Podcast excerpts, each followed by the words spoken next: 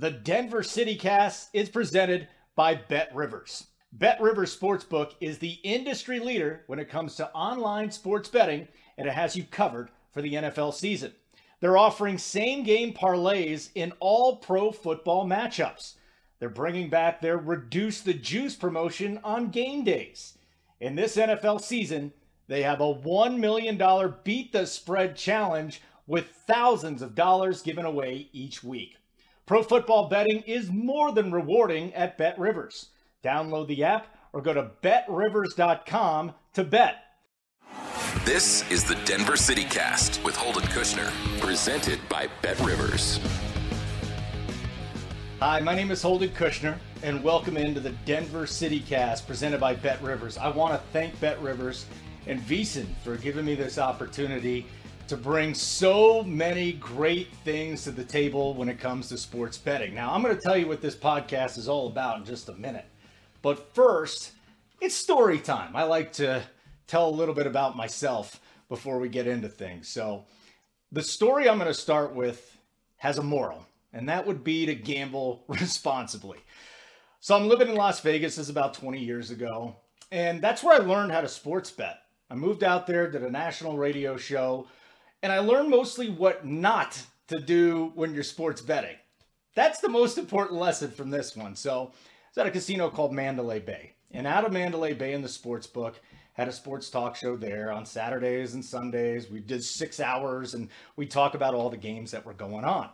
Well, that night, I decided to go to Mandalay Bay, not working, just going into the sports book and placing some bets. And it's so much easier now. Now you can go on your phone, BetRivers is there, boom, boom, boom, I'm done. But back in the day, I was trying to win money in the sports book. So I'll also preface this by saying, boy, I wasn't making a lot of money. I was not making much money at all. I had about $500 in my checking and savings account on the night that I decided to go to the sports book and this debacle went down. So I place a $100 bet on a baseball game. I don't know exactly which game it is anymore, but I know that I put a $100 bet. Basically, not only 20% of my bankroll, 20% of the money that I had in my account. So I go up there, I place the bet, and I walk out. And during the game, I'm playing a ton of blackjack. Not a good idea. I'm drinking. I'm not sober whatsoever at this point. I'm just going to be brutally honest with you because that's the way I am. So I'm not right of mind. And by this time, honestly, I'm wasted. And I was watching some of the baseball game. Things were going well, but I got bored. So I come out, I play the blackjack, and I end up emptying my account. The $400, whatever cents that was in there, I lose it like that. Just bad practice. So I go back to the book and I'm watching the baseball game, and the baseball game's not going too well. And finally the bet lost, and I'm thinking to myself, I have like 11 cents left in my account. I went through every single thing in my account only to lose at blackjack and to lose the biggest bet at that time in my life, $100.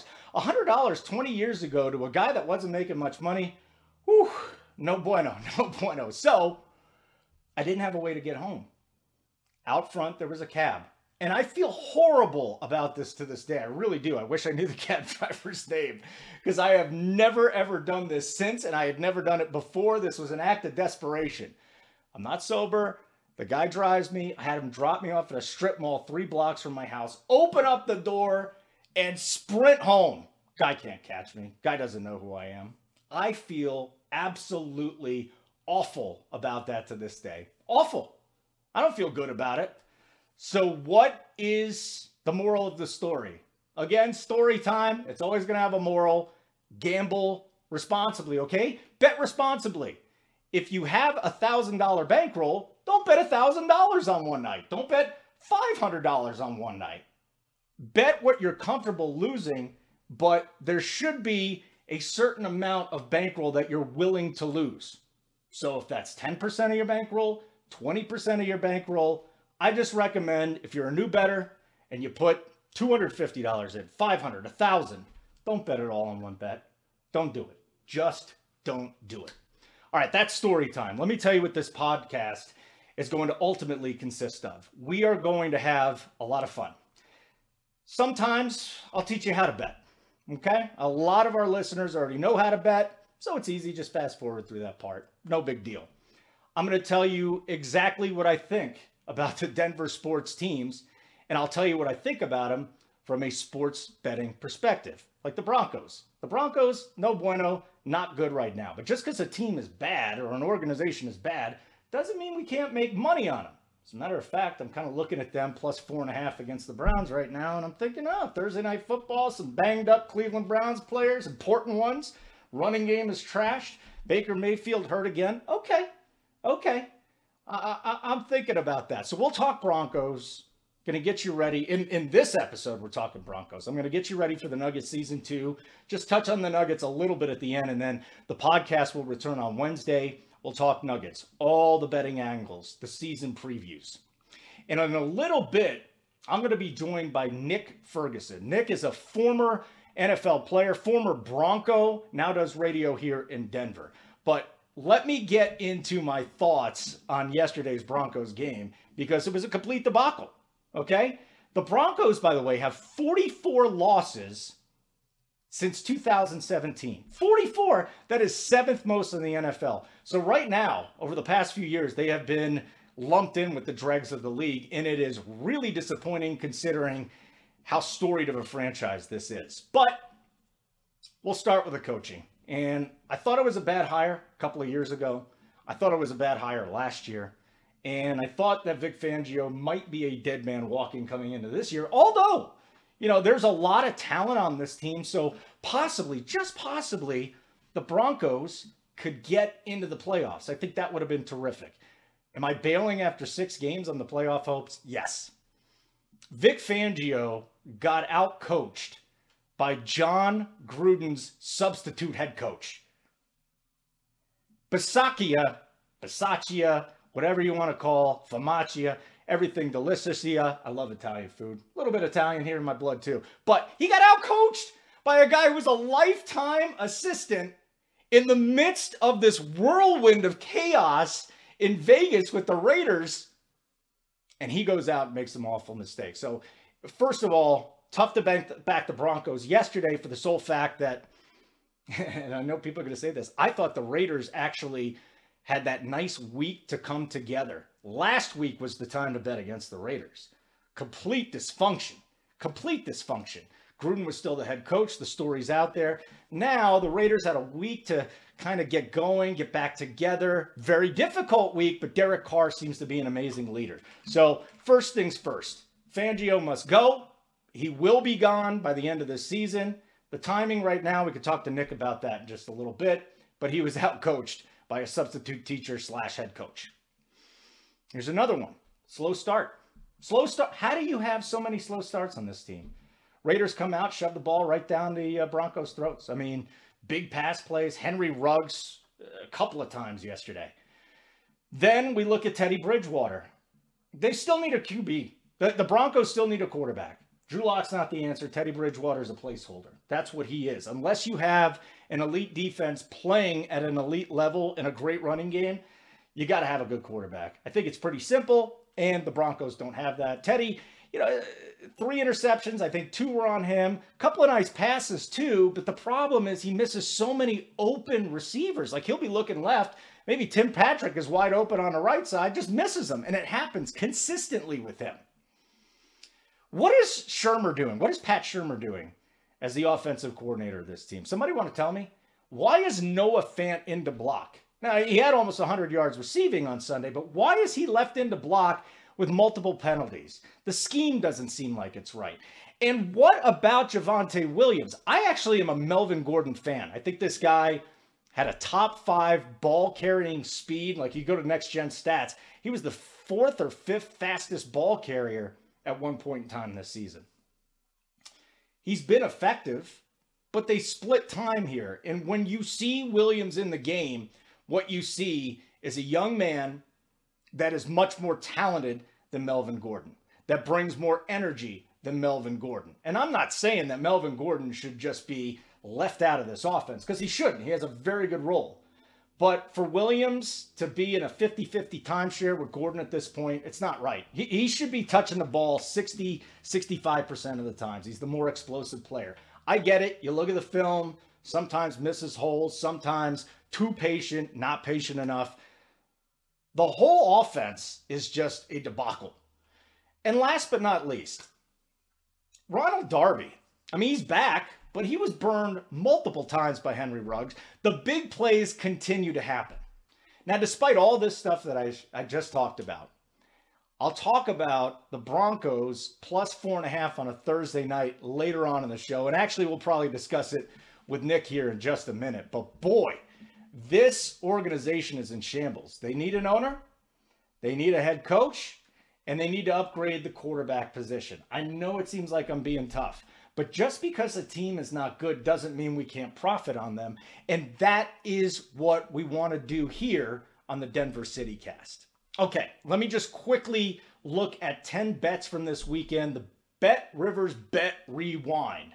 Okay, I'll go through some of the player props, the spreads, the totals that we had during the week, and go through my process on what I liked about these bets. Now, I did think that the Broncos could win straight up, but I did back the Raiders plus 4. Why?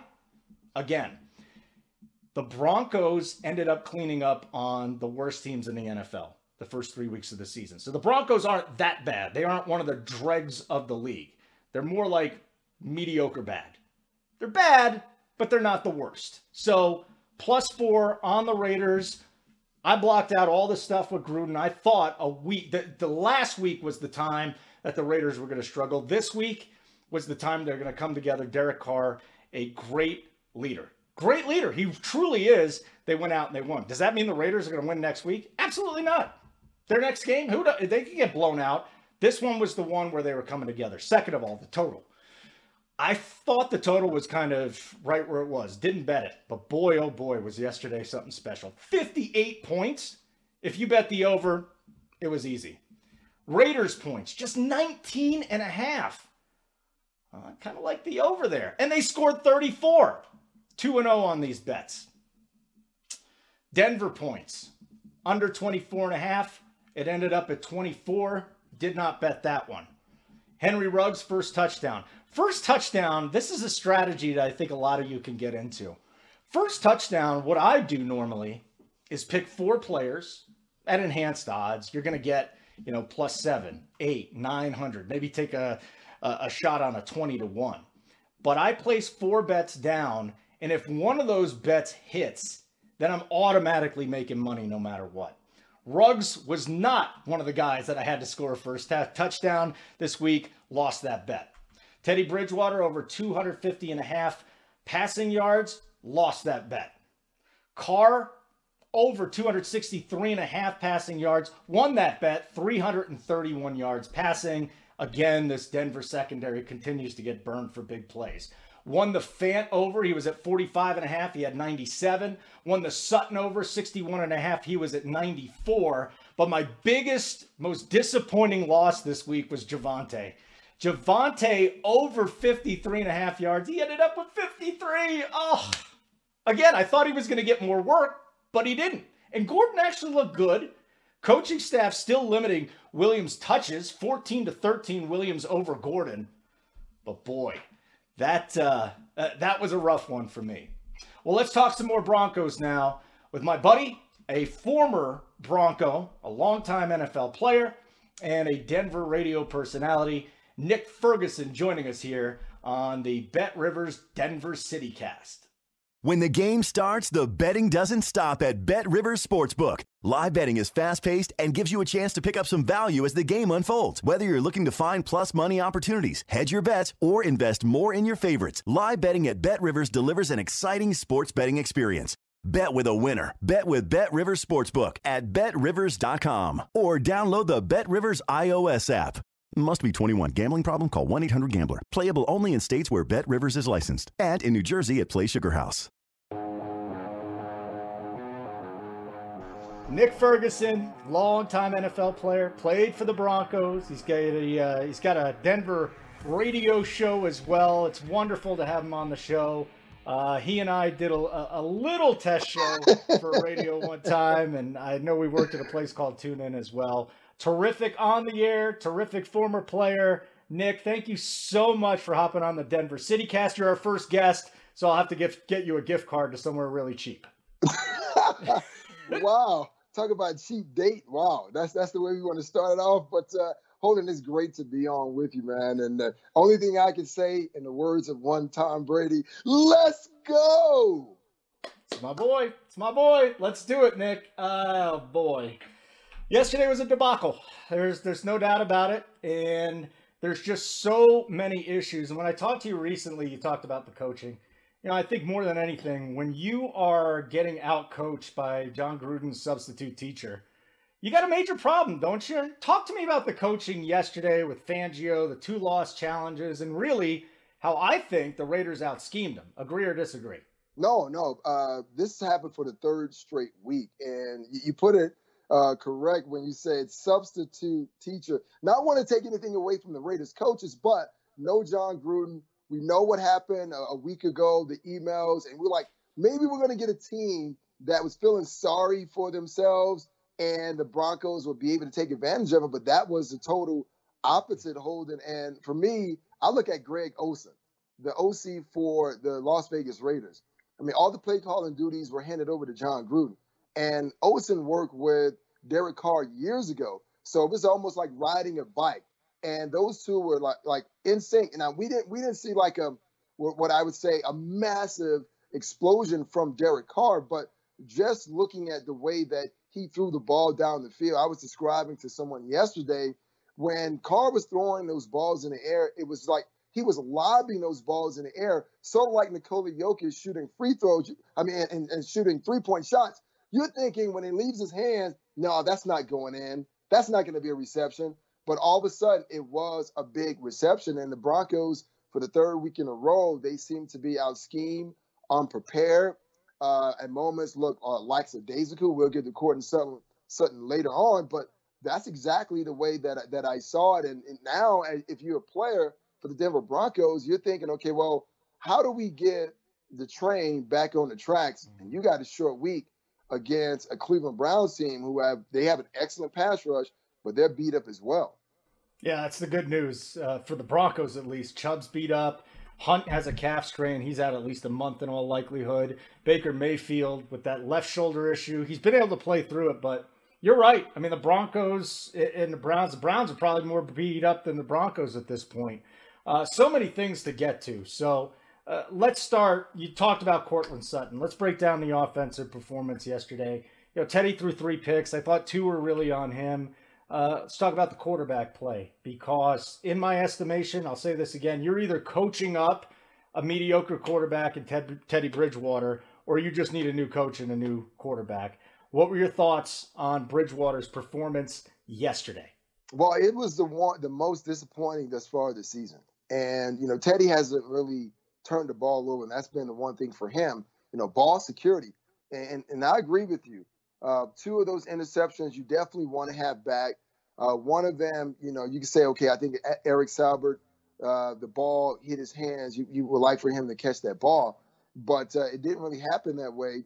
But for me, and I don't know how you see it, and you tell me what you think about it, when we see games like this, I say it's kind of like a relationship, right? A marriage. You're dating someone. It's either 70-30, 60-40, 50-50. As where you want to lay blame and responsibility. So when I look at this, I say, well, this is kind of a 60-40 thing. And the reason I say that, 40% on Teddy, 60% on Pat Shurmur, because Pat Shurmur's play calling hasn't really been that much creative. And when you look at it, the Broncos typically start off slow. This was kind of the first game, you know, on the opening drive that they were able to score in the first quarter. So kudos to them for that. But when the offense becomes stagnant, and that's happened in the past 3 games, it's like all of a sudden, Pat Shurmur has this epiphany, right? He's like, oh, now let's go up-tempo. Let's go hurry-up offense. And we see a certain flow to the offense, timing, routes, guys running curl routes, out routes. And it seemed like the offense in some kind of a sync. And I said, you know what? let me think of this. I've never called plays in the NFL, but how about this for an idea? Why don't you go up-tempo the entire game, right? It establishes some form of reason. And I'm just like, well, how crazy is it for an offensive coordinator to realize when your offense is in some kind of a rhythm and you're able to move the ball down the field, it's not when you're going like this slow, methodical pace. It's when you're, have that up-tempo. So that's kind of one of the bigger issues that, we're constantly talking about, Vic Fangio's side of the ball, but more importantly, Pat Shurmur. And here's another question. If the Broncos lose on a short week to Cleveland, now do we rev up that temperature on Vic Fangio, but more importantly, on Pat Shurmur? Well, I think Pat Shurmur's got some major issues too, which is the next thing I want to get into. And we're talking with a 5-year career with the Denver Broncos. He was with the Jets, with the Texans, but 5 years playing safety here in Denver. Nick knows the area well, local radio host as well. But the offensive identity is the question. Are they a running team? Are they a passing team? What are they doing? So I think, to me, you start in the backfield. Javonte Williams. Watch a little tape on him. There are times where he's a little indecisive, but ultimately, Javonte Williams, isn't he the more talented guy? Isn't he the guy that brings more energy? I love what I've seen out of Melvin Gordon this year, by the way. Top 5 ball carrier in speed on the next-gen stats. He's looked pretty good. But at what point in time do you get the young buck out there to take this job, or at least 60, 65% of the carries, Nick? Well, I would look for this week for that to happen. Now, I'm telling you that, but I'm not Pat Shurmur. So I don't know what's swirling around in his head. But it's great to have two complementary backs as the Broncos would have faced with the Cleveland Browns, and look how they've kind of managed things, with Chubb and Hunt. But at some point as a running back, you need to be inserted into the lineup and receive a lot of plays early to kind of get into a rhythm. There's 2 plays here, 3 plays here. You're not able to establish a form of a rhythm. I mean, as a guy that played safety in this league for 10 years, I can only imagine what it's like for you to go in as a safety for 4 plays, and then they sit you down, and then you have to go back in. You're a little cold. You're a little rusty. You're not able to get into the flow of the game. So I would like to see Javonte Williams start to receive a bulk of the carries. I think that he's earned it up to this point. Now, don't get me wrong. He's still a young back, and he still has a lot to learn. But here's from what we've seen, and it's to your point. When he has the ball in his hands, it seemed like he runs with a little more authority than maybe that of Melvin Gordon. And Gordon ran like that coming out of Wisconsin first couple of years with the Chargers. But as of late, he hasn't really run with a sense of urgency. And I like Javonte Williams. I loved him when he was with the Tar Heels because he was one of those types of backs like Corey Dillon when I played, Adrian Peterson, guys who look for contact. And he runs through arms tackles. So, it'd be great to see him receive, more carries, but everything goes back to Pat Shurmur. Will he have that type of creative frame of mind where he can put Javonte Williams in a position to be successful? It's a big question mark. It really is. So you said that Gordon really isn't running with the same authority or maybe the sense of urgency there. Yeah. Give me a little scouting report on what you've seen from Gordon, because I'm actually a Melvin Gordon backer. I think he's a little faster than people think. I think he's got better hands than people think. But ultimately, you've got a guy that he's going up against that's just fresher and probably more talented when it comes down to it. But give me a little scouting report on what you've seen from Melvin Gordon. And if Williams gets the bulk of the work, what kind of role is Gordon going to have then? Well, I'll start with the latter first. If Javonte Williams received the bulk of the carries, now you look at Melvin Gordon as though you described, pass-catching running back out of the backfield. It reminds me of when I was growing up and the Giants had Dave Meggett, right? I mean, Melvin Gordon could be that type of guy, and that was something that the Broncos coming into this year, they definitely wanted to work on. And I saw that in training camp, working on certain pass routes, but we haven't really seen, once again, Melvin Gordon utilized in that particular way. So when I break Melvin Gordon down, I see him as a guy who can be a complimentary back. He has good hands. He has good explosion, but he doesn't run with the same level of authority that he used to. And at the beginning of the training camp, we saw a whole different Melvin Gordon. He cut his hair. He shedded a couple of lbs. He looked entirely different. He looks faster, but I'm not really seeing that on a consistent basis. That's the thing. I'm not saying that, you know, he can't do that, and I'm talking down about him. I just want to see him do it more consistently, because when it comes to the NFL, no matter what position it is, it's about consistency. I mean, that's why Drew Lock is not the quarterback, because he wasn't as consistent as he needed to be. But as a running back in this league, you have to show that you can be consistent. You have to show that you can be an every down back. And right now, Melvin Gordon isn't showing as though he can be that guy. All right, so then you look at the Williams side of things. Like, what do we need to see out of him at this point for him to get these carries? I just don't understand the hesitancy not to give him the ball. Is it Fangio just being old school? Is it Shurmur just being old school? And these guys are going to give the lean to the veteran? It just doesn't make sense, Nick. Well, I mean, you mentioned old school. Old school work in certain things. It works in the movie and old school, but when it comes to football, when it comes to football, you can't have that old school frame of mind. Just think about some of the offensive coordinators we have in the league now and why they're offensive coordinators. Kellen Moore, why is he now the offensive coordinator for the Dallas Cowboys, who look like Super Bowl contenders? Because he brings that young perception and those ideals to the game. And both Vic Fangio and Pat Shurmur, they are really old school, right? And some of their play calling and how they approach to the game is not really working. And when you think about old school, the old school mentality is, hey, I got a young back. He needs more reps. And the more reps he receives, the better he gets. And we don't want to start a young running back. I'm like, look, you moved up in the second round to get it. You did that for a reason. Stick him in there, see what happens. Because here's what we do know. Melvin Gordon is on the last year of his contract. Mm-hmm. And Javonte Williams is going to be your bell cow. Also, Mike Boone made a return as well. And George Payton went and grabbed Mike Boone from Minnesota for a reason. So for me, you can have a 1-2 punch with Javonte Williams and Mike Boone and still have Melvin Gordon as your complimentary back. And each one of these guys have a special skill set. The only problem with the scenario is the guy who's calling the plays. I mean, you have three great backs. I'll put it to you that way. Boone has just come back from IR. But why is it that Pat Shurmur can't do with these three backs what Kevin Stefanski in Cleveland has done with two backs? I mean, is he that much smarter than Pat Shurmur? I don't know. All I know is what I'm seeing on Sunday, and it doesn't look great. Is Williams as talented as a Nick Chubb or a Kareem Hunt? Just talent. He's not there because he's not a veteran, but is he as talented as those two guys, or maybe more talented? No, he's just as talented as those guys. Once again, I go back to the fact of we look at running backs and we look at how those running backs have been devalued in the NFL. Okay, we can agree on that. But with that being said, no one's taking running backs in the first and second round.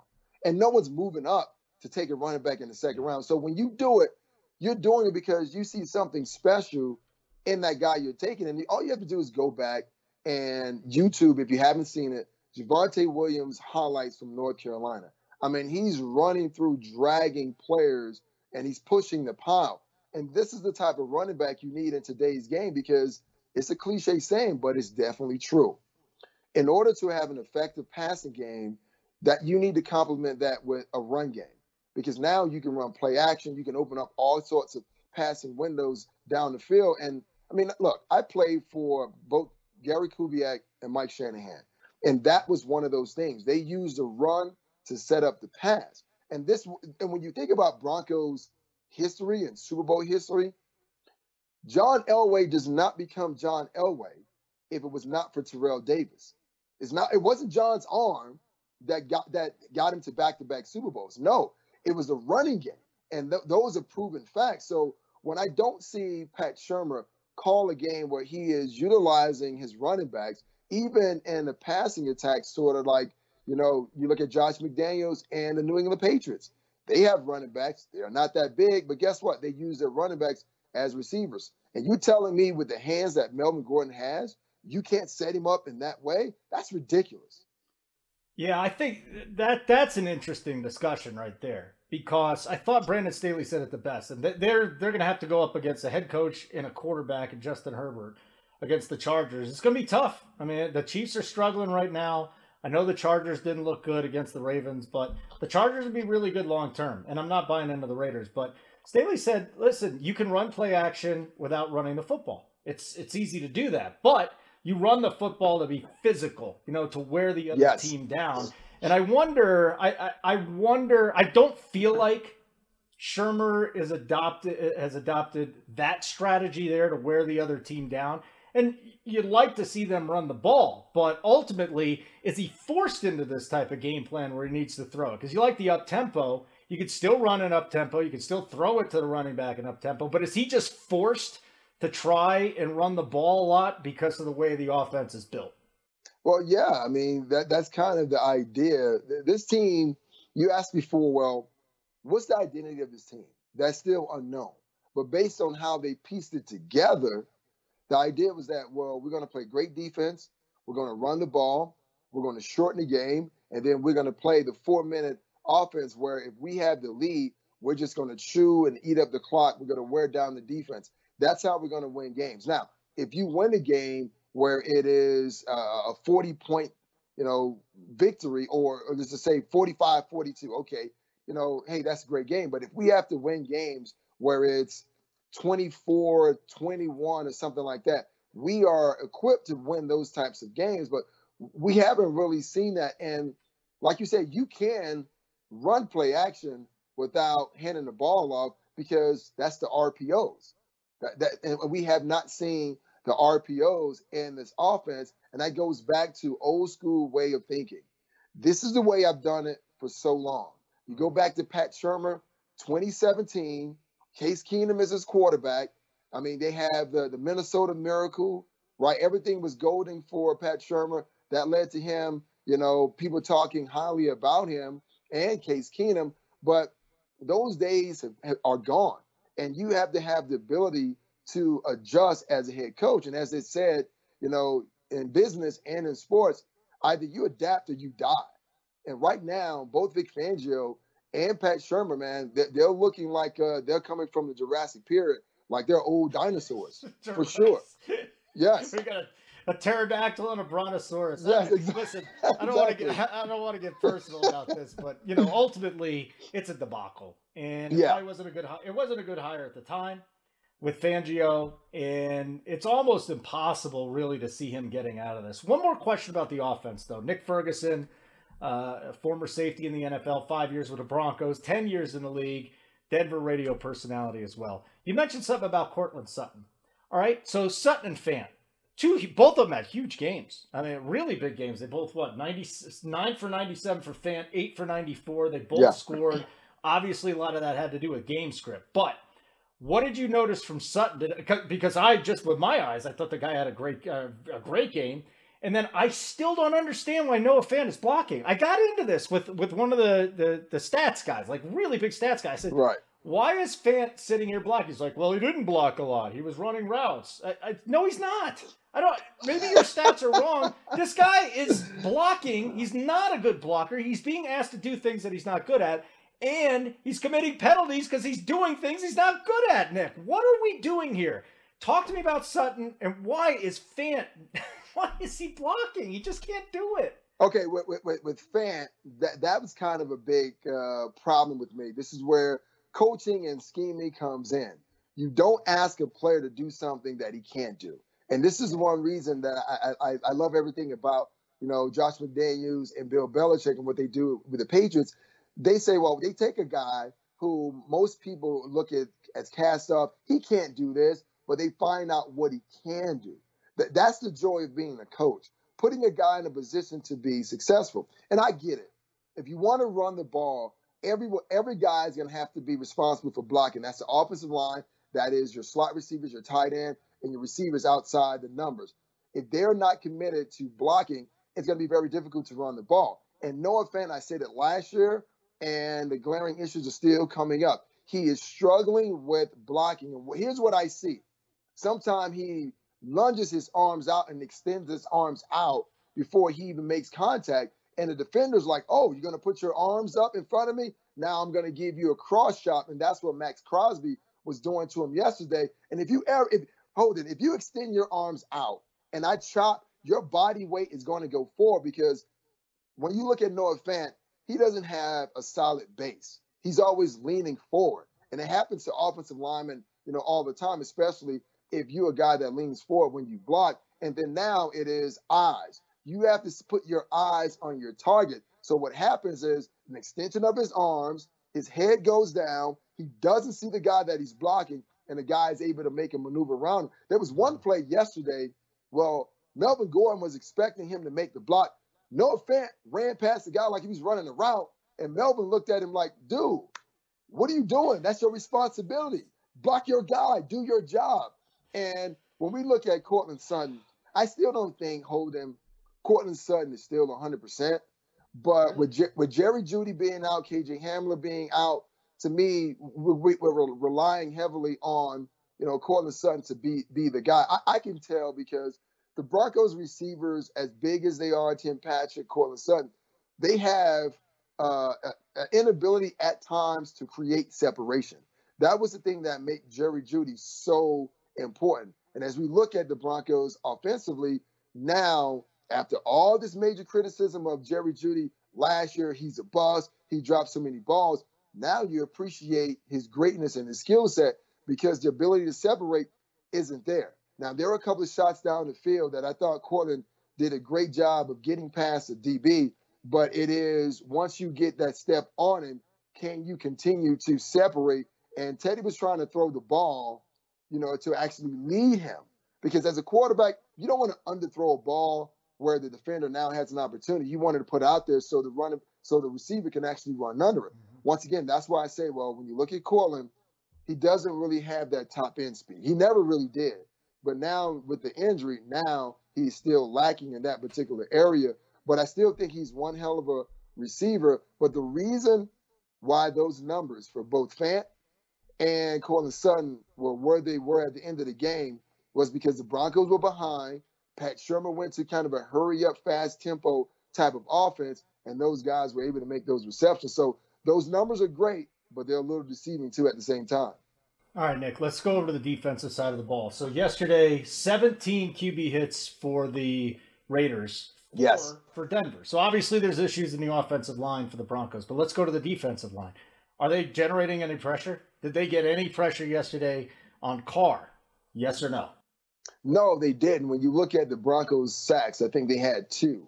One was from Bryce Callahan, and another might have been from, I think, Kareem Jackson. And those are schemed-up blitzes, bringing your guys from the back end and nickel position. And for me, when you have to do that, that tells me your guys up front, they're not creating enough pressure. And whether it's Vaughn, Malik Reed, Shelby Harris, Draymond Jones, some of the other guys, Mike Purcell on the team, they're not winning their one-on-ones. If you go back and watch those games, it's like those guys are not even establishing a new line of scrimmage. I mean, against Baltimore, the game plan was, let's do this mush rush and try to keep Lamar Jackson from running all over us, and that didn't help. Even though you're facing Derek Carr, he's not a Lamar Jackson type of guy, but it just seemed as though that was kind of the idea.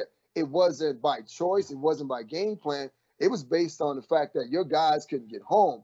And the one thing about Vaughn created a lot of pressure that ended up in no sacks or quarterback hits. But what they would do to Vaughn is let Vaughn run upfield and just watch him by. Derek Carr, you just step up because there's no one in your face. And usually, Holden, you think with an edge rusher like Vaughn, and if I'm running and the tackle is widening me out and the quarterback steps up, he needs to step up to where he's being hit by either Draymond Jones or Shelby Harris. So that didn't happen. And when you're not able to create consistent pressure, it exposes your zone defense in the back. And that's something that Vic Fangio has run since he was with the San Francisco 49ers and the Chicago Bears. But if you can't generate pressure with your front four guys, it's going to be a long day in the back end. Yeah, it really was frustrating watching that yesterday. But I think the bigger issue is the secondary. You know, Darby's back there. He gets burned a couple times by Ruggs. Ruggs is a burner, but ultimately it happened too much. Simmons, just about everybody in that secondary was getting burned yesterday, right? How much does that have to do with the lack of pressure? And how much does that have to do with them either underachieving? I don't want to say they're not talented enough because I think they're talented enough. So how much does that have to do with the lack of pass rush, and how much does that just have to do with them playing poorly? Well, Holden, it has nothing to do with talent. We know that this is a talented secondary that's been assembled. From Ronald Darby to Kyle Fuller to PS2 to Justin Simmons, Caden Stearns, and KJ.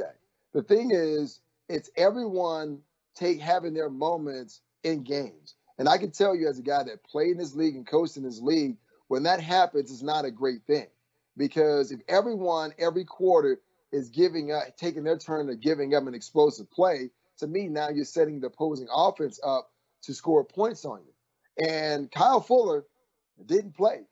I mean, we paid a lot of money for Kyle Fuller. And this is one of Fangio's guys, and he didn't even start because what happened to him last week against Pittsburgh, but then it happened to Ronald Darby this week against Henry Ruggs, and it's a technique issue, right? It's a clear technique issue, and here's what some teams have already found out. And you find this out if you watch enough film. You get the Broncos and somewhat of a bunch formation. And what happened with Darby is, not to get too technical here, but they got him in a bunch formation, and Henry Ruggs was an outside guy. So knowing as though the corner has outside leverage, what do? You attack his leverage. So you know he has to maintain outside, so you run 2 yards at him. So he's going to widen. The more you run at him as a wide receiver, it creates a natural path up the field where no one is even disrupting your route. It happened last week to Kyle Fuller. It happened yesterday to Ronald Darby. And when your safety, think about Justin Simmons, he was on the left hash, the defensive left hash. And once he saw Kareem Jackson rotate down in the box, the disguise was over. There's no reason to disguise because you have a guy with a 4.42 type of speed in Henry Ruggs, and you're never going to get over there. In the post-game interview, Justin Simmons was kind of asked about that play. And he would just say that he was just a hair late. Had he got there early, maybe it is a batted ball, but more importantly, it's an interception. He didn't get off the hash, and this is kind of the problem. This is a very talented group, but communication has been an issue. There were times I watched the game where Kareem Jackson is trying to talk to Justin Simmons, and they're trying to figure out who had what guy, what defense that they were playing. And I was like, this is too much chaos. And if I'm Vic Fangio, and I know he's a smart guy, here's what he's going to have to do, Holden. He's going to have to pull back and say, you know what? My scheme and the communication, what I'm asking you guys to do is too complicated. I'm not trying to say you guys are not smart enough, but I want to make it easier for you guys. So I'm going to scale back and make the scheme more simple so you guys can just go out there and execute and stop thinking, because these guys, in my estimation, watching them, they're thinking entirely too much and they're not reacting. Yeah, it's rough. It is rough. So real quick, moving to Thursday, does this defense have enough to get hits on Baker Mayfield if it's just a one-dimensional offense? They could try and run, but if Chubb is still out, Kareem Hunt's going to be out. I don't know if Landry's coming back. It's interesting that they didn't play him. If he comes back, though, that's going to be a much more dynamic offense. So at least passing offense. So all this knowledge that Nick's giving me right now, I'm trying to process and figuring out how we attack this game from a betting standpoint. So can the Broncos, to me, the big question, can the Broncos generate pressure? Can they force Mayfield? And if they can they force Mayfield in that offense to be a one-dimensional offense? If you're lucky, you'll see Case Keenum, because that would mean Mayfield's not doing very well. Right. And then the other thing to look at is Landry, a banged-up Odell Beckham, who I'm completely out on. Donovan Peoples-Jones really stepped up. They're going to have to mess with two of those tight ends, though. Hooper and Njoku can take care of things. How does the Denver defense match up with a Browns offense that likely will not have Chubb or Hunt? Well, it makes things easier for the Denver Broncos. Early on this season, they were tops in the league against the run, knowing as though the Cleveland Browns stand to be without two of their most dynamic players. You're talking about, Kareem Hunt and Nick Chubb. It makes things easier for the Denver Broncos, because now, based on injuries, Cleveland walks in on a short week with one hand tied behind their backs. So if you are Vic Fangio, you're saying, well, this is the perfect setup for us. I mean, the Raiders was the best setup that you can get because they were having internal issues. But from just a pure roster and talent standpoint, on a short week, this sets up perfectly for the Denver Broncos and not the Cleveland Browns. You mentioned the idea of Case Keenum starting in the game. Who knows Case Keenum better than anyone? Pat Shurmur. So he'll be able to give the defense some pointers. And with Landry being out and that chemistry not really being there with Odell Beckham Jr., now you're thinking, if you're Kevin Stefanski, now you're thinking about using David Njoku and Austin Hooper more in your offense. And now if you're the Broncos, you're saying, okay, this is great. We're facing two dynamic pass-catching tight ends, but we feel as though we can match up well with them. Now, here's some interesting issues with the Broncos from an injury standpoint. Alexander Johnson left the game yesterday with somewhat of a chest issue. And we saw once he left the game and the reserves came in, that's when Greg Olson said, we're going to run the ball because they can't really stop it. So Vic Fangio and the Broncos, they have some issues of their own, but here is the joy of having so many DBs and using Pat Surtain and I would say in the offseason at a linebacker position or that nickelback position, you can put both Bryce Callahan and PS2 in the box and allow those two guys to work with David Njoku and Austin Hooper. So they have some answers, but once again, it goes back to Vic Fangio. You're on a short week. What can you really dial up? So this is going to be a very interesting game on both sides of the ball. Yeah, the Denver Broncos are definitely getting out-coached here. There's no question. But if Chubb and Hunt are out, we're looking at Demetric Felton and Dearness Johnson. Mm-hmm. We're looking at a banged-up Odell Beckham. We'll see if Landry comes back in this game. This is going to be a massively depleted offense in all likelihood. So it'll be up to the Denver defense for me to win this game. It's going to be tough. The Browns are very talented defensively.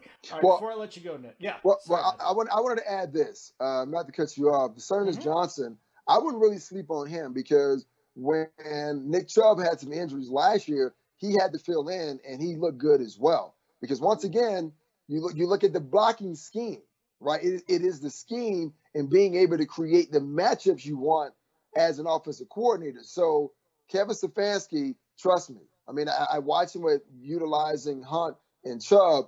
If Johnson is in there, that still is going to create some issues for the Broncos between the tackles and as far as a pass-catching running back as well. All right, good stuff. Now, you were out there with Shanahan, right? Did you hang out with Shanahan a little bit? Did you see all your teammates? It was Shanahan's big day. Yeah. Water's big day. The team got booed off the field. How about you off the field? How great was it seeing all your buddies? Man, it was spectacular, Holden. And, you know, when you play this game, you build a lot of relationships. And then after, you know, you retire, guys go their separate ways and you don't speak to them for years. But when you get together in moments like that, it's great. Like, I saw Jason Elam. And Elam and I had the same agent. And I hadn't seen Elam, you might as well say, for almost 14, 15 years. And when I saw him, it was just like, wow, you know, we haven't seen each other in a while. It was just kind of this warm embrace. And I'll tell you this, you know, the players that showed up, it spoke volumes to the type of coach that Mike Shanahan is and was back then, because every player came back. They spoke so highly of him.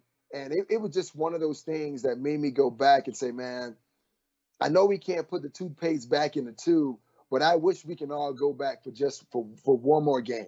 And that was the thing that was so upsetting about yesterday, was that Mike Shanahan's going into the Ring of Fame.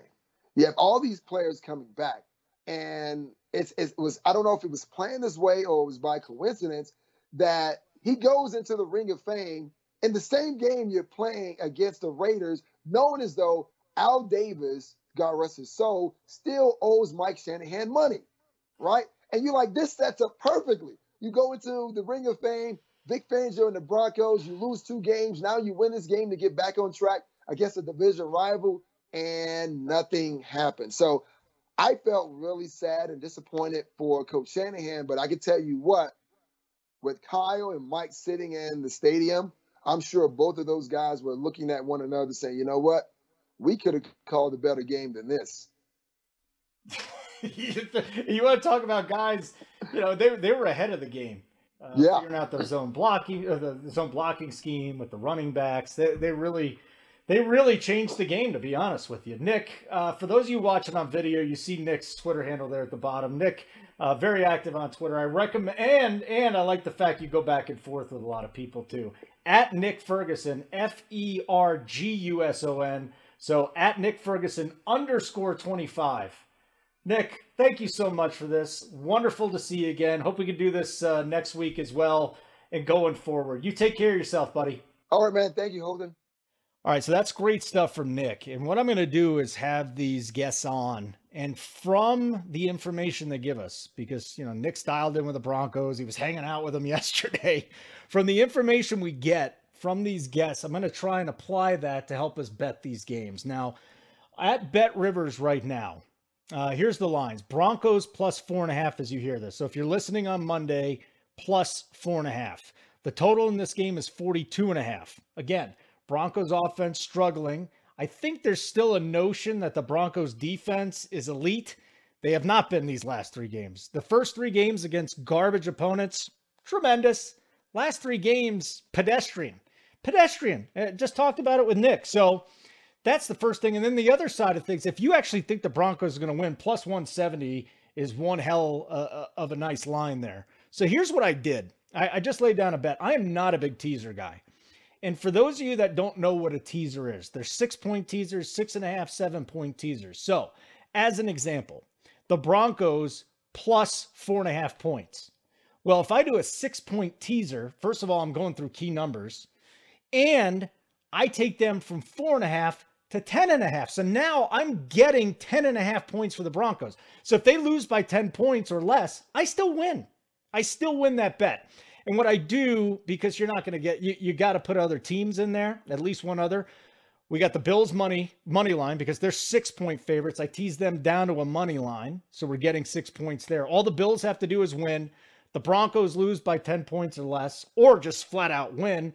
And then the Panthers, I also threw them at +3.5, taking on the Giants. So they are favored, but I took the 6 points and I put it there. So it's a Denver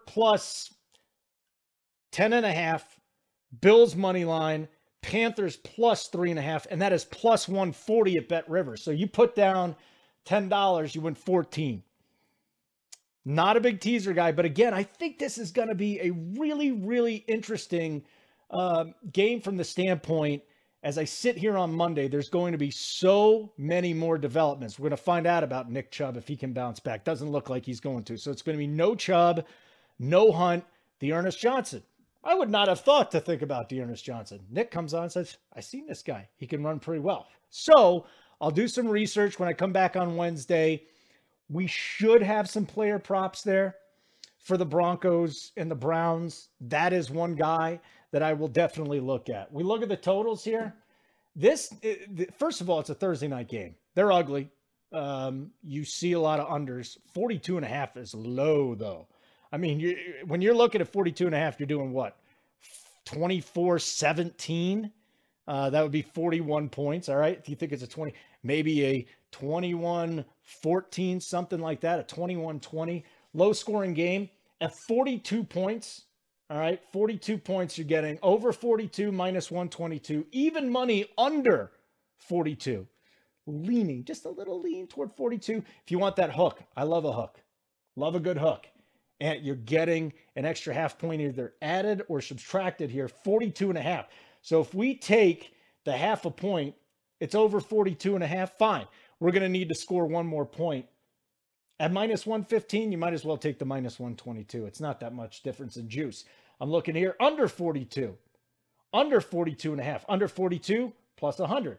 Give me that hook at 42.5 at -105. -105 would be the way if we go under. But again, I'll dig in later today. I'll dig in more on Tuesday. And then really by Wednesday, we should have a good idea of what we're going to see on Thursday night.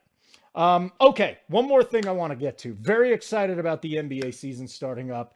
And I want to give some quick thoughts here on the Denver Nuggets. The Nuggets, you know, defensively, I think when I look at this team, it was like smoke and mirrors. Like they were 12th in defensive efficiency, but it didn't seem like they could really guard the rim last year. So you'd like to see quite a bit of an improvement there. Obviously, Jamal Murray being out until at least the All-Star game probably won't be 100% this year, but you know, you take 80, 85, 90% of Jamal Murray and you plug him in, then this offense is really going to take off because they extended MPJ and Porter Jr.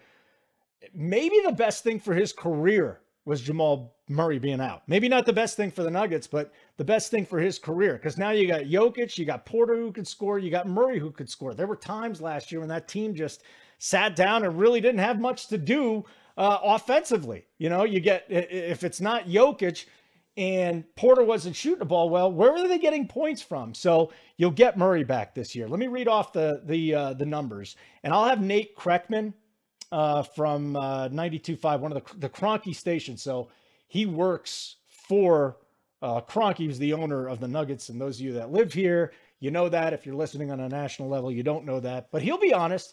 He's a guy that's very straightforward.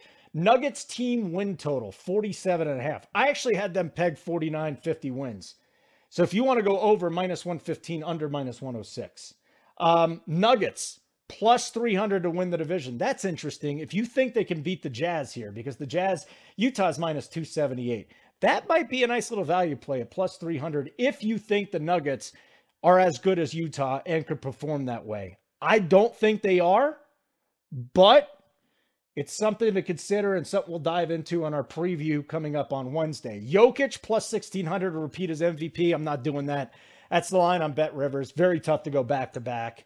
And last year, I don't want to say that it was by default because it wasn't. Jokic was spectacular, but there were some pretty big names that were injured. And they weren't going to give the MVP to Giannis for 3 straight years. I don't like that bet. But here's the bet I like too. Again, I think Wednesday we'll talk about it. Michael Porter Jr., +1,200. Second best odds to be the most improved player in the league. Jordan Poole at +800. I kind of like that MPJ at +1,200. So we'll discuss that. Want to thank everybody listening, first of all. Tell your friends if you get a chance. Thank you for listening to the Denver City Cast. It's wonderful to have this opportunity to work with BetRivers and to work with VSiN as well. And then again, on Wednesday, I'm going to have a couple of guests coming on. Guy Play Colorado, one of the betting news services. Give you a little insight into what's going on here in Colorado. And I think I have to ask my guy Ian why ping pong is so big here. Table tennis is big in Colorado. It's fascinating. Also, a Nuggets preview. And then I will give you my thoughts on the bets that I'm looking at heading into Thursday Night Football with the Broncos and the Browns. I'm Holden Kushner. Again, thank you so much for tuning in to listen to the Denver City Cast. Looking for a hot tip to bet on? Check out the new match tips at BetRivers Sportsbook. The new tips feature gives you special insights on player props and match bets for the top tips of the day. Go to BetRivers before the game, find your match, and tap the tips icon to see independent research on recent team and player performance. Bet with confidence. Visit the BetRivers mobile app or go to BetRivers.com and get the top tips of the day. Must be 21. Gambling problem? Call 1-800-GAMBLER. Playable only in states where BetRivers is licensed and in New Jersey at Play Sugar House. I'm Saleha Mohsen, and I've covered economic policy for years and reported on how it impacts people across the United States. In 2016, I saw how voters were leaning towards Trump and how so many Americans felt misunderstood by Washington. So I started The Big Take DC. We dig into how money, politics, and power shape government and the consequences for voters. With new episodes every Thursday, you can listen to The Big Take DC on the iHeartRadio app, Apple Podcasts, or wherever you get your podcasts. The Big Take from Bloomberg News brings you what's shaping the world's economies with the smartest and best-informed business reporters around the world. We cover the stories behind what's moving money and markets, and help you understand what's happening, what it means, and why it matters every afternoon. I'm Sarah Holder. I'm Saleha Mohsen. And I'm David Gura. Listen to The Big Take on the iHeartRadio app, Apple Podcasts, or wherever you get your podcasts. From LinkedIn News, I'm Jesse Hempel, host of the Hello Monday podcast. In my 20s, I knew what career success looked like. In midlife, it's not that simple. Work is changing, we are changing, and there's no guidebook for how to make sense of it. Start your week with the Hello Monday podcast. Listen to Hello Monday on the iHeartRadio app, Apple Podcasts, or wherever you get your podcasts. From LinkedIn News, I'm Leah Smart, host of Everyday Better, an award-winning weekly podcast dedicated to personal development. Whether you're looking for ways to shift your mindset or seeking more fulfillment in your life, we've got you covered. Join me as we dive into captivating stories and research-backed ideas that have empowered me and others to lead lives with more clarity and intention. Everyday Better, making growth an everyday practice. Listen to Everyday Better on the iHeartRadio app, Apple Podcasts, or wherever you get your podcasts.